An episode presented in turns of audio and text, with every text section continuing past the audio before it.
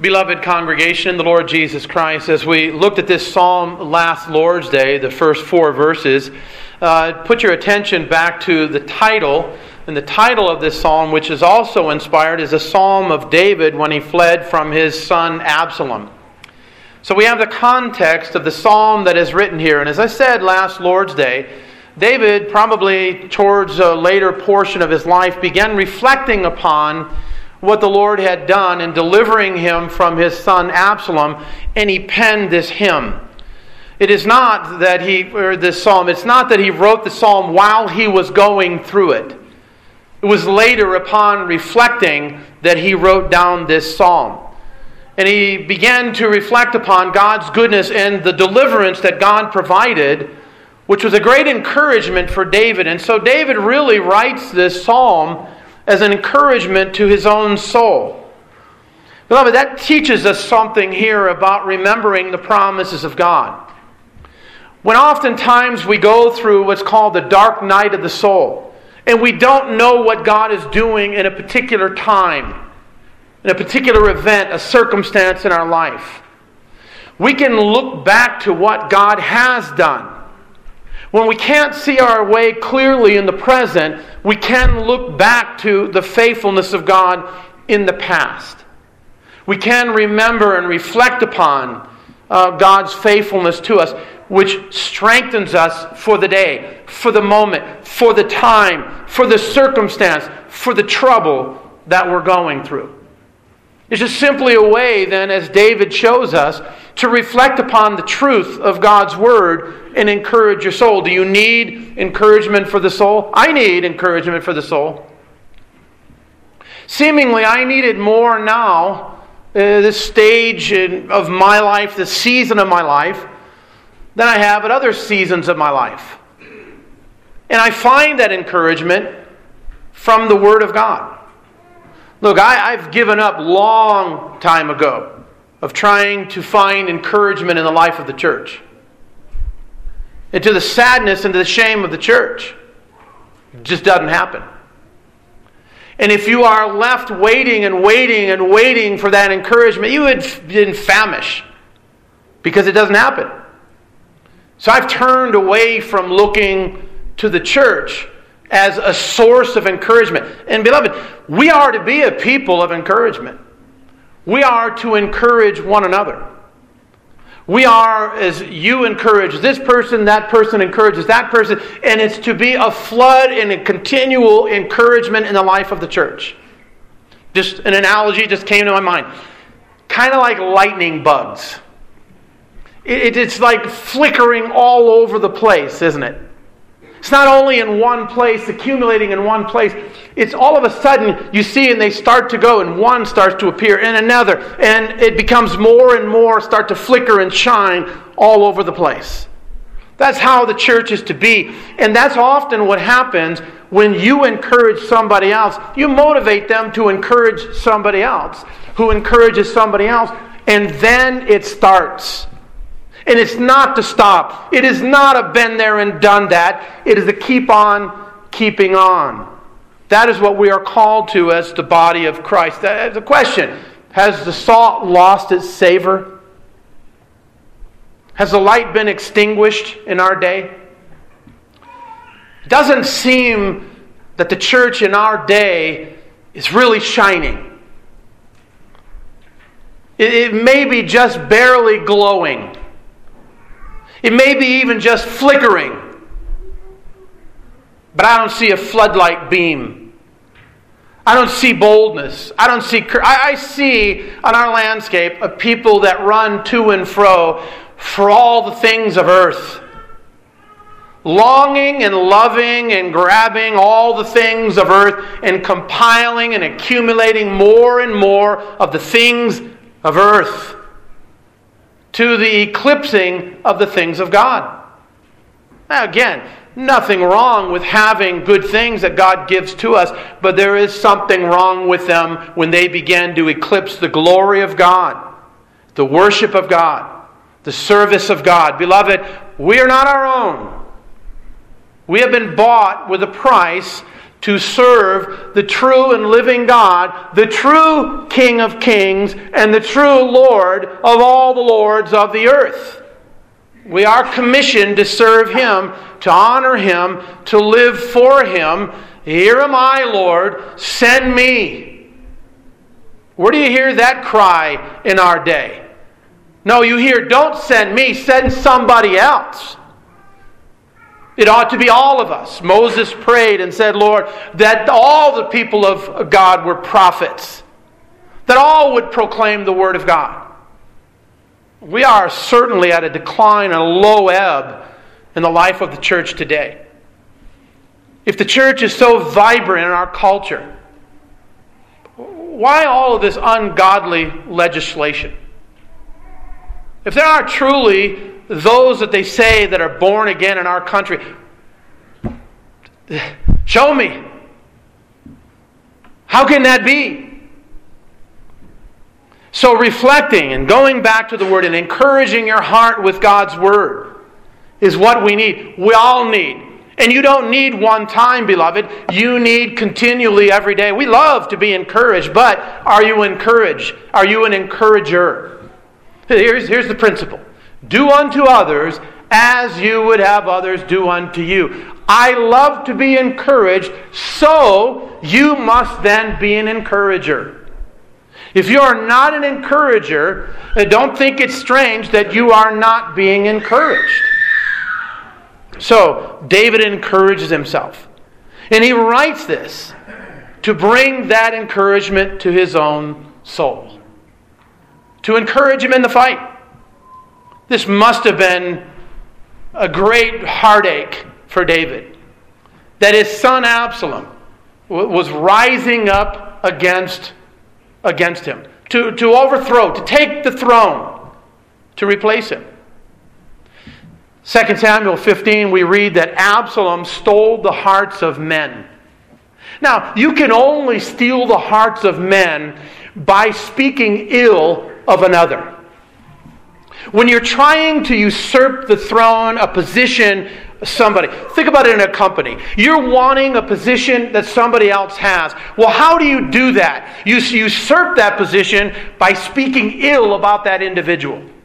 They don't do this, they don't do that, they don't provide you with this, they don't provide you with that. I do.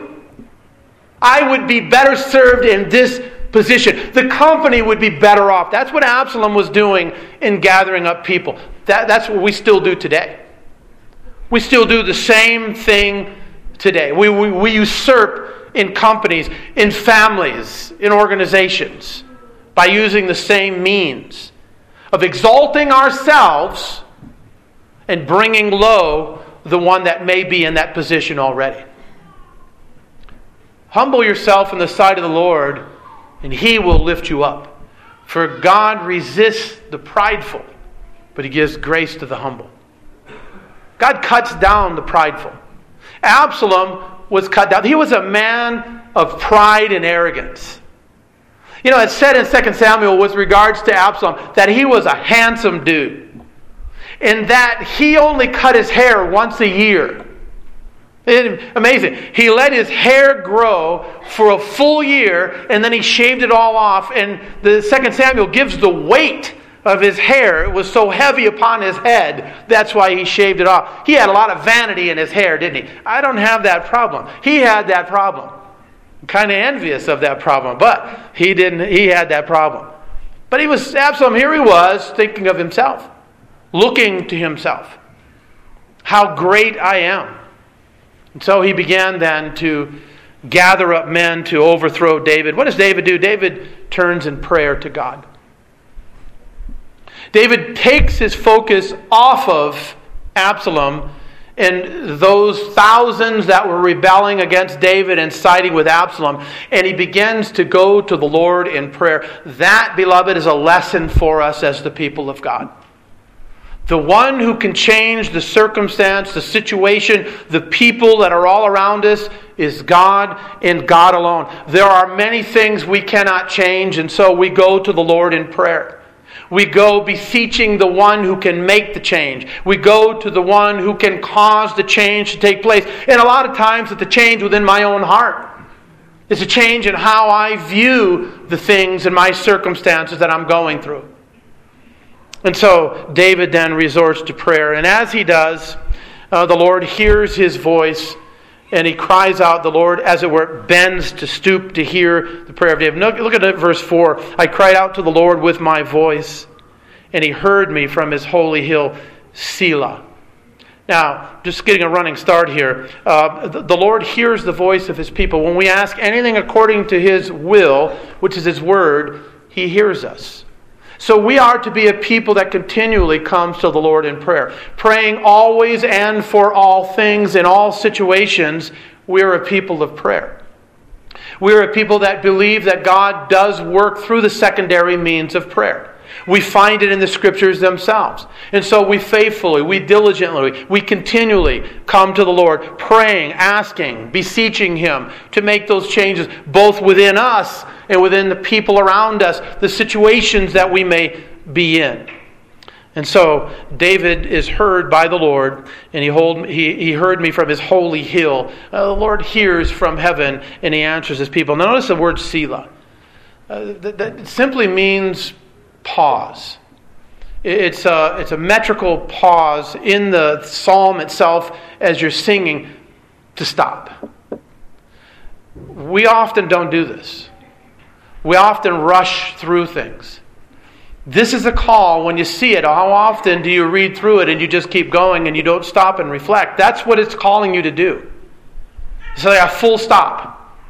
Stop, wait a minute, go back, and reflect upon what was just said. Here's what was just said The God who holds the galaxies in his hand by his word hears our prayers.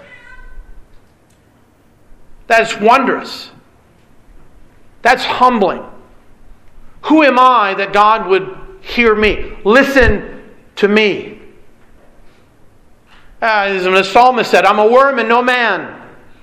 And yet, God looks upon me. He takes pity of me. He has compassion upon me. He hears my prayers. That, that's humbling. That the God who created all things with the word of his power, who upholds all things with his word, hears our prayers. David said he, he laid down and slept. Sleep is a blessing. God gives his beloved sleep. David is in the throes of being chased out of the kingdom, out of Jerusalem by Absalom, and he's out in the desert.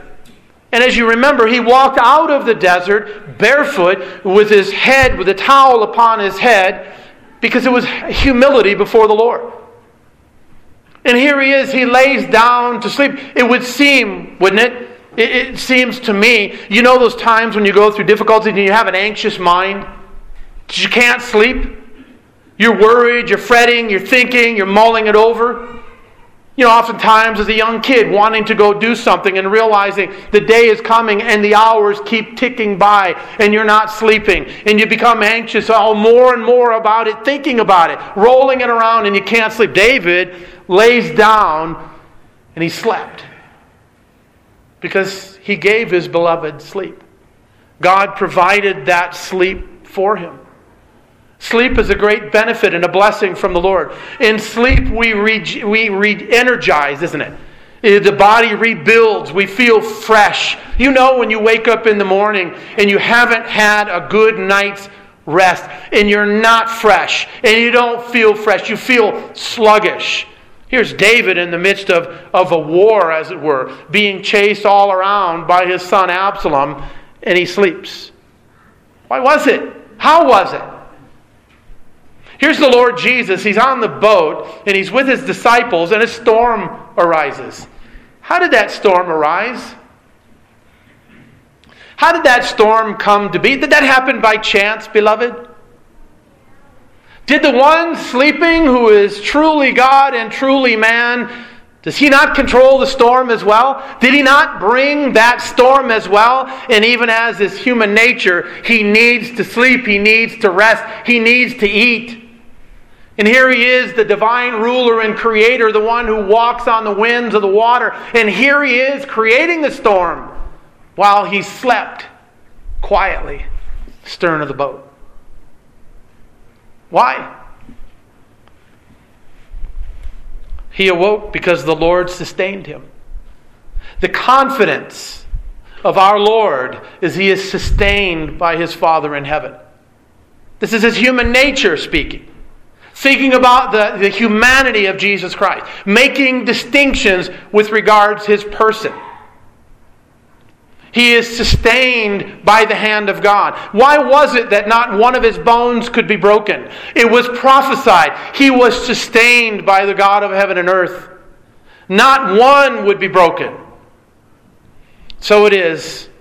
David had confidence that he was sustained by the Lord. God sustained him. Do you have that confidence? Are you comforted to know that you're in the hands of the Lord? That God sustains you? It means He keeps you, He undergirds you, He is the one who holds you up. Uh, we think about that as a baby being held in the arms of a mother, upheld by the arms of the mother. With an infinite degree, God upholds us as His people. And therefore, we don't need to be anxious. We really don't. Anxiety is, is as a result of sin. It often happens in our lives. We become anxious about things we can't change anyway. And it's the Lord who sustains us. David was confident of this. David reflected upon past experiences. David knew from the teaching of God's word that God is faithful. David knew from the teaching of God's word that God changes not, that he provides for his people, that he will not let one of the sheep of his pasture be devoured by the wicked one. David was confident of these things, and therefore he laid down and he slept. This is a great example for us, isn't it? In the midst of trials and troubles and difficulties and temptations and the tribulation that come upon us, the persecution, the suffering, we rest in our God. David rested in the Lord, and the Lord sustained him. He slept and he awoke. Do you know there are those that awake, but they don't awake in this world? There are those that awake, and you are with the Lord or you are in hell. There is only two places that the Bible speaks about where an individual goes upon death. All those that are united to the Lord Jesus Christ, upon absent from the body, they are immediately present with the Lord. Upon those that do not believe upon the Lord Jesus Christ, from absent of this body, they are present in hell. And they are beginning the suffering of God's wrath upon them. God sustains us. If you awoke this morning, you realize God has sustained you. There are many who awoke in a place of heaven or hell. David says, I will not be afraid. How is he not afraid? He's not afraid because of his confidence in the Lord. I won't be afraid of ten thousands of people. People coming against me from all sides, from every avenue, from every venue, from all the different tribes around me. I'm not going to fear. Fear is a strange phenomenon in our life. Fear causes us to act irrationally. Fear causes us to lie. Fear causes us to fly, to run, fight or flight. Fear causes us to do irrational things, to respond irrationally. That's what fear does. We often are in fear, aren't we? Why is it? Why is it that we are often in fear? I think often we don't have the confidence of the Lord. Why do we not have the confidence of God? Why do we not have confidence that God will sustain us? Why is that? The only one reason, beloved. We are not in this book. As we behold Christ as in a mirror, the glory of God, we are being transformed from one level of glory to the next, even by the Spirit of God. Godly courage, godly confidence comes as we cultivate the word of truth, This is the sphere in which the Holy Spirit develops that in our lives. That we can have courage and stand firm in the light of all the trials and troubles of life, knowing that we are in the hands of God. Do you really believe, beloved, that you are immortal until God is through with you on this earth? If you are, why do you fear living? People that won't go on planes because planes can come down and crash and you can get killed. You can get killed walking your dog. You can get killed. Once I was in South Dakota, they uh, coming from California. Somebody in the congregation says, "I bet you feel much safer being in South Dakota than in California with all those crazy drivers." Are you kidding me? You ever see those farmers driving, looking at their crops? They're all over the road. You can get killed as a farmer looking at his crops. And yet here we are, we're, we're afraid. We're afraid of everything. We're, we're afraid of a virus. They Don't tell me we weren't. There was fear that you might die.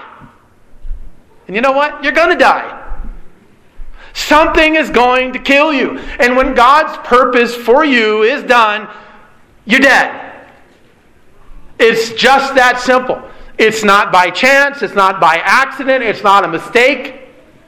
It exactly right on time. You have a birthday and you don't say, Wow, I was born by chance. You were born right on time and you die right on time. So live, live boldly. I didn't say live foolishly, but I did say live boldly. Stop fearing the things of this world. This is our Father's world. He upholds us, He sustains us. We ought not to be a people of fear. Fear makes us irrational.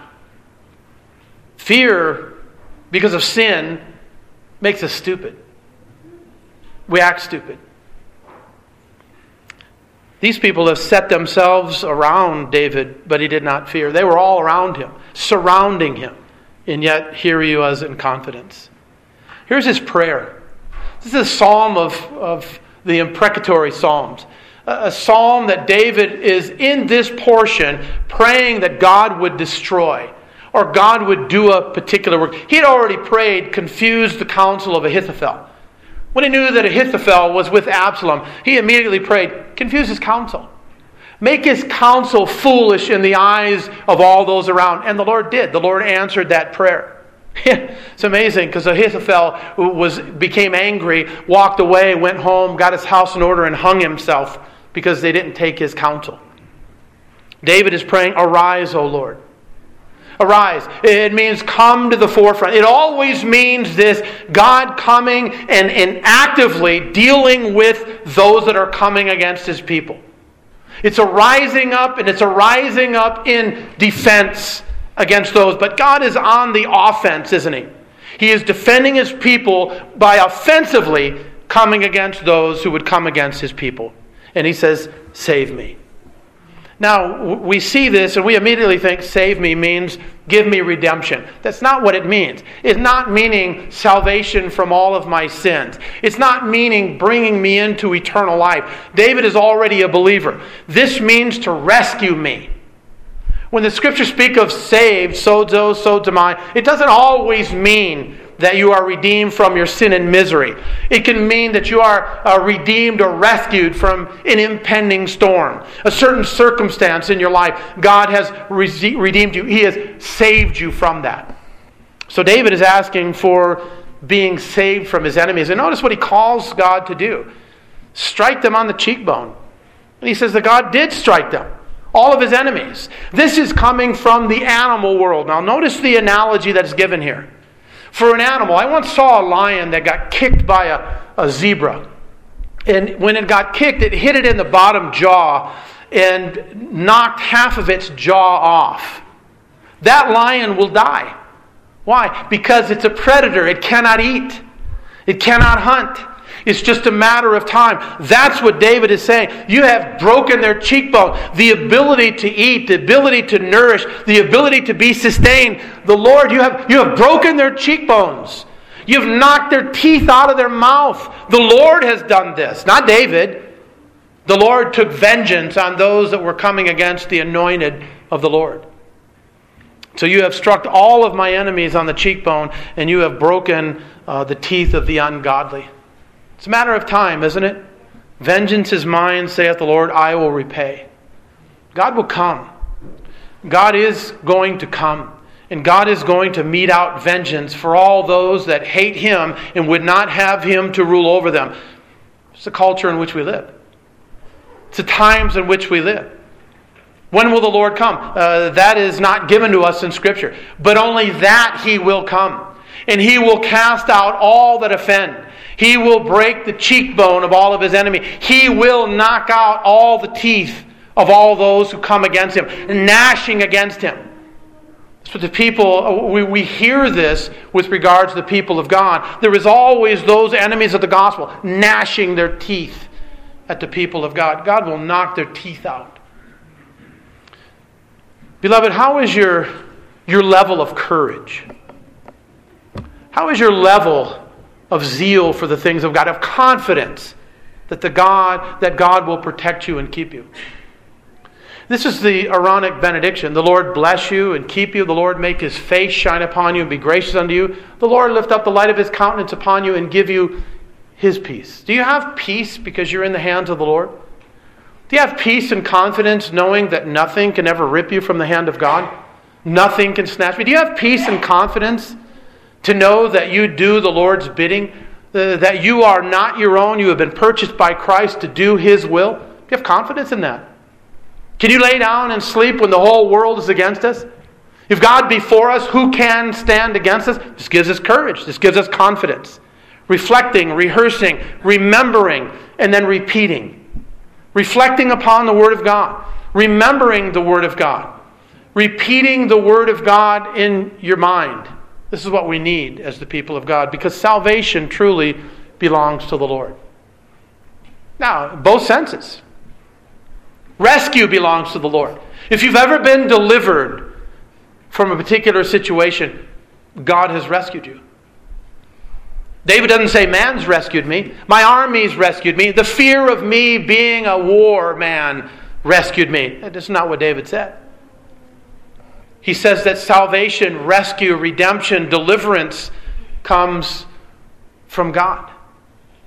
God delivers his people, and his blessing is upon us. Now let's bring this into the spiritual realm. Salvation, deliverance from sin, that's of the Lord. If you're here this morning trusting Christ, you've been delivered by God. God has delivered you from Satan and sin and the consequences of your sin. God has delivered you from that by the work of His Son, Jesus Christ. He has brought you out from underneath the tyranny of Satan and sin and brought you into the marvelous light of Jesus Christ. You have been forgiven of all of your sins. You have been delivered from the consequences of your sins by the work of Jesus Christ.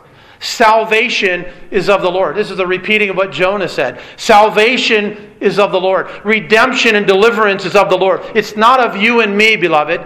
It's not of us coming together and trying real hard and doing better. It is looking unto Jesus. He is our salvation. He is our justification, our sanctification, our glorification. I am sanctified by looking unto Him. And as I look unto Him, I become like Him. And then I'm talking like Him. I'm living more and more like Him. Christ is our salvation our hope, our joy, our crown, our rejoicing. We keep on looking unto Him for the temporal deliverance, from the eternal deliverance. God alone is the salvation of the soul. Salvation belongs to the Lord. Burn that into your mind and think about it in both senses. David's speaking about a temporal sense, but it's also true with the comparing Scripture with Scripture that salvation eternally is of the Lord. God saves us from our sins. If left to us, we're damned. There is no hope. Notice the Apostle Paul says the natural man does not understand the things of the Spirit of God. They're foolishness to him. The things of the Spirit of God. What is that? Genesis 1, Revelation 22. The things of the Spirit of God. They are foolishness to the unbeliever. but to those who are being saved, Christ, the power of God, and the wisdom of God. To those who are the redeemed, the Word of God is the zenith of wisdom. It is not foolishness. It is not marginalized. It's not a dusty book that you set over as a doorstop. You don't throw out the Word of God. You treasure God's Word. Uh, Holy Bible, Book Divine, precious treasure, thou art mine. You cultivate the Word of God. You're like Asa, you find the book of the law and then you begin, you dust it off because it had been put away, and you humble yourself and you fall down in sackcloth. And you call then for a fast because you have found the book of the law. And the book of the law is then read because you have reverence and obedience to God. You tremble at His word. That's what happens when the Lord saves His people. It's a precious treasure for us. Is it a precious treasure in your life? If I was to come to your house and ask your children, would they say that my parents treat God's word as a precious treasure? That it's seen. We don't know the heart. I don't know your heart, but your actions, your life, the things that you do, the things that you say, they are revelatory of your heart. They reveal your heart. And beloved, if this is the Bible and it's there and you walk away and then you come, oh, well, it's church time. We've got to get the Bible out. And that's all that it is to you. It's not a precious treasure to you. You're going through the motions. It's a facade. You're putting on the mask. You're playing the hypocrite. That is demonstrated in your life. The people of God live here. The book lives to us. That's what the Spirit of God does. The Spirit makes the book live to us. And so we grow in the knowledge of the truth. And all those that love the things of God say that the Lord be magnified. They praise His name because God's blessing is upon us. That's part of God's blessing. God blesses us with reverence. God blesses us with zeal. God blesses us with desire. God blesses us with a mouth that proclaims His glory. God blesses us to know that salvation is of the Lord, deliverance of the Lord, protection is of the Lord. I can get on the plane. I love being on the plane when it gets stormy and it starts getting bumpy because people are in a panic. And you just kind of, I smile looking around at everybody else. Hey, if the plane goes down, what I always tell my wife, what are you going to do about it? We may crash. What are you going to do about it? The engine falls out. The pilot drops over dead. Then the co pilot falls over dead on him. What are you going to do? Does anybody know how to fly the plane when you hear that? What are you going to do about that? You can't do anything about it. Why do we get so excited? Why are we so fearful? We are, aren't we? Why?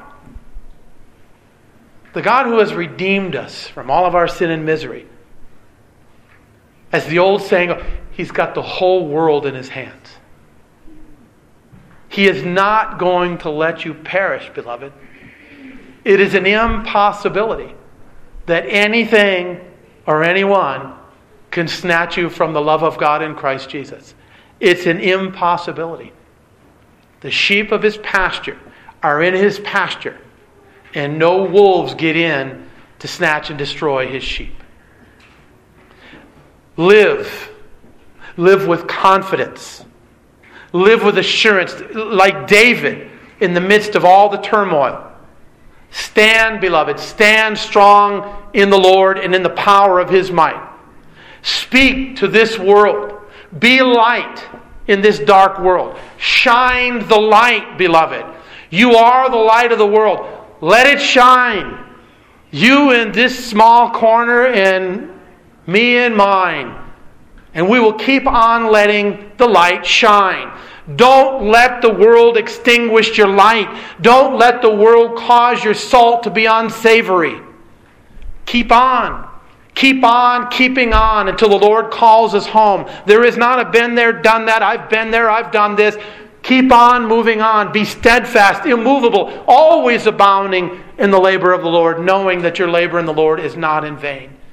Keep on pressing on with that eye towards the confident assurance that God sustains us, God keeps us.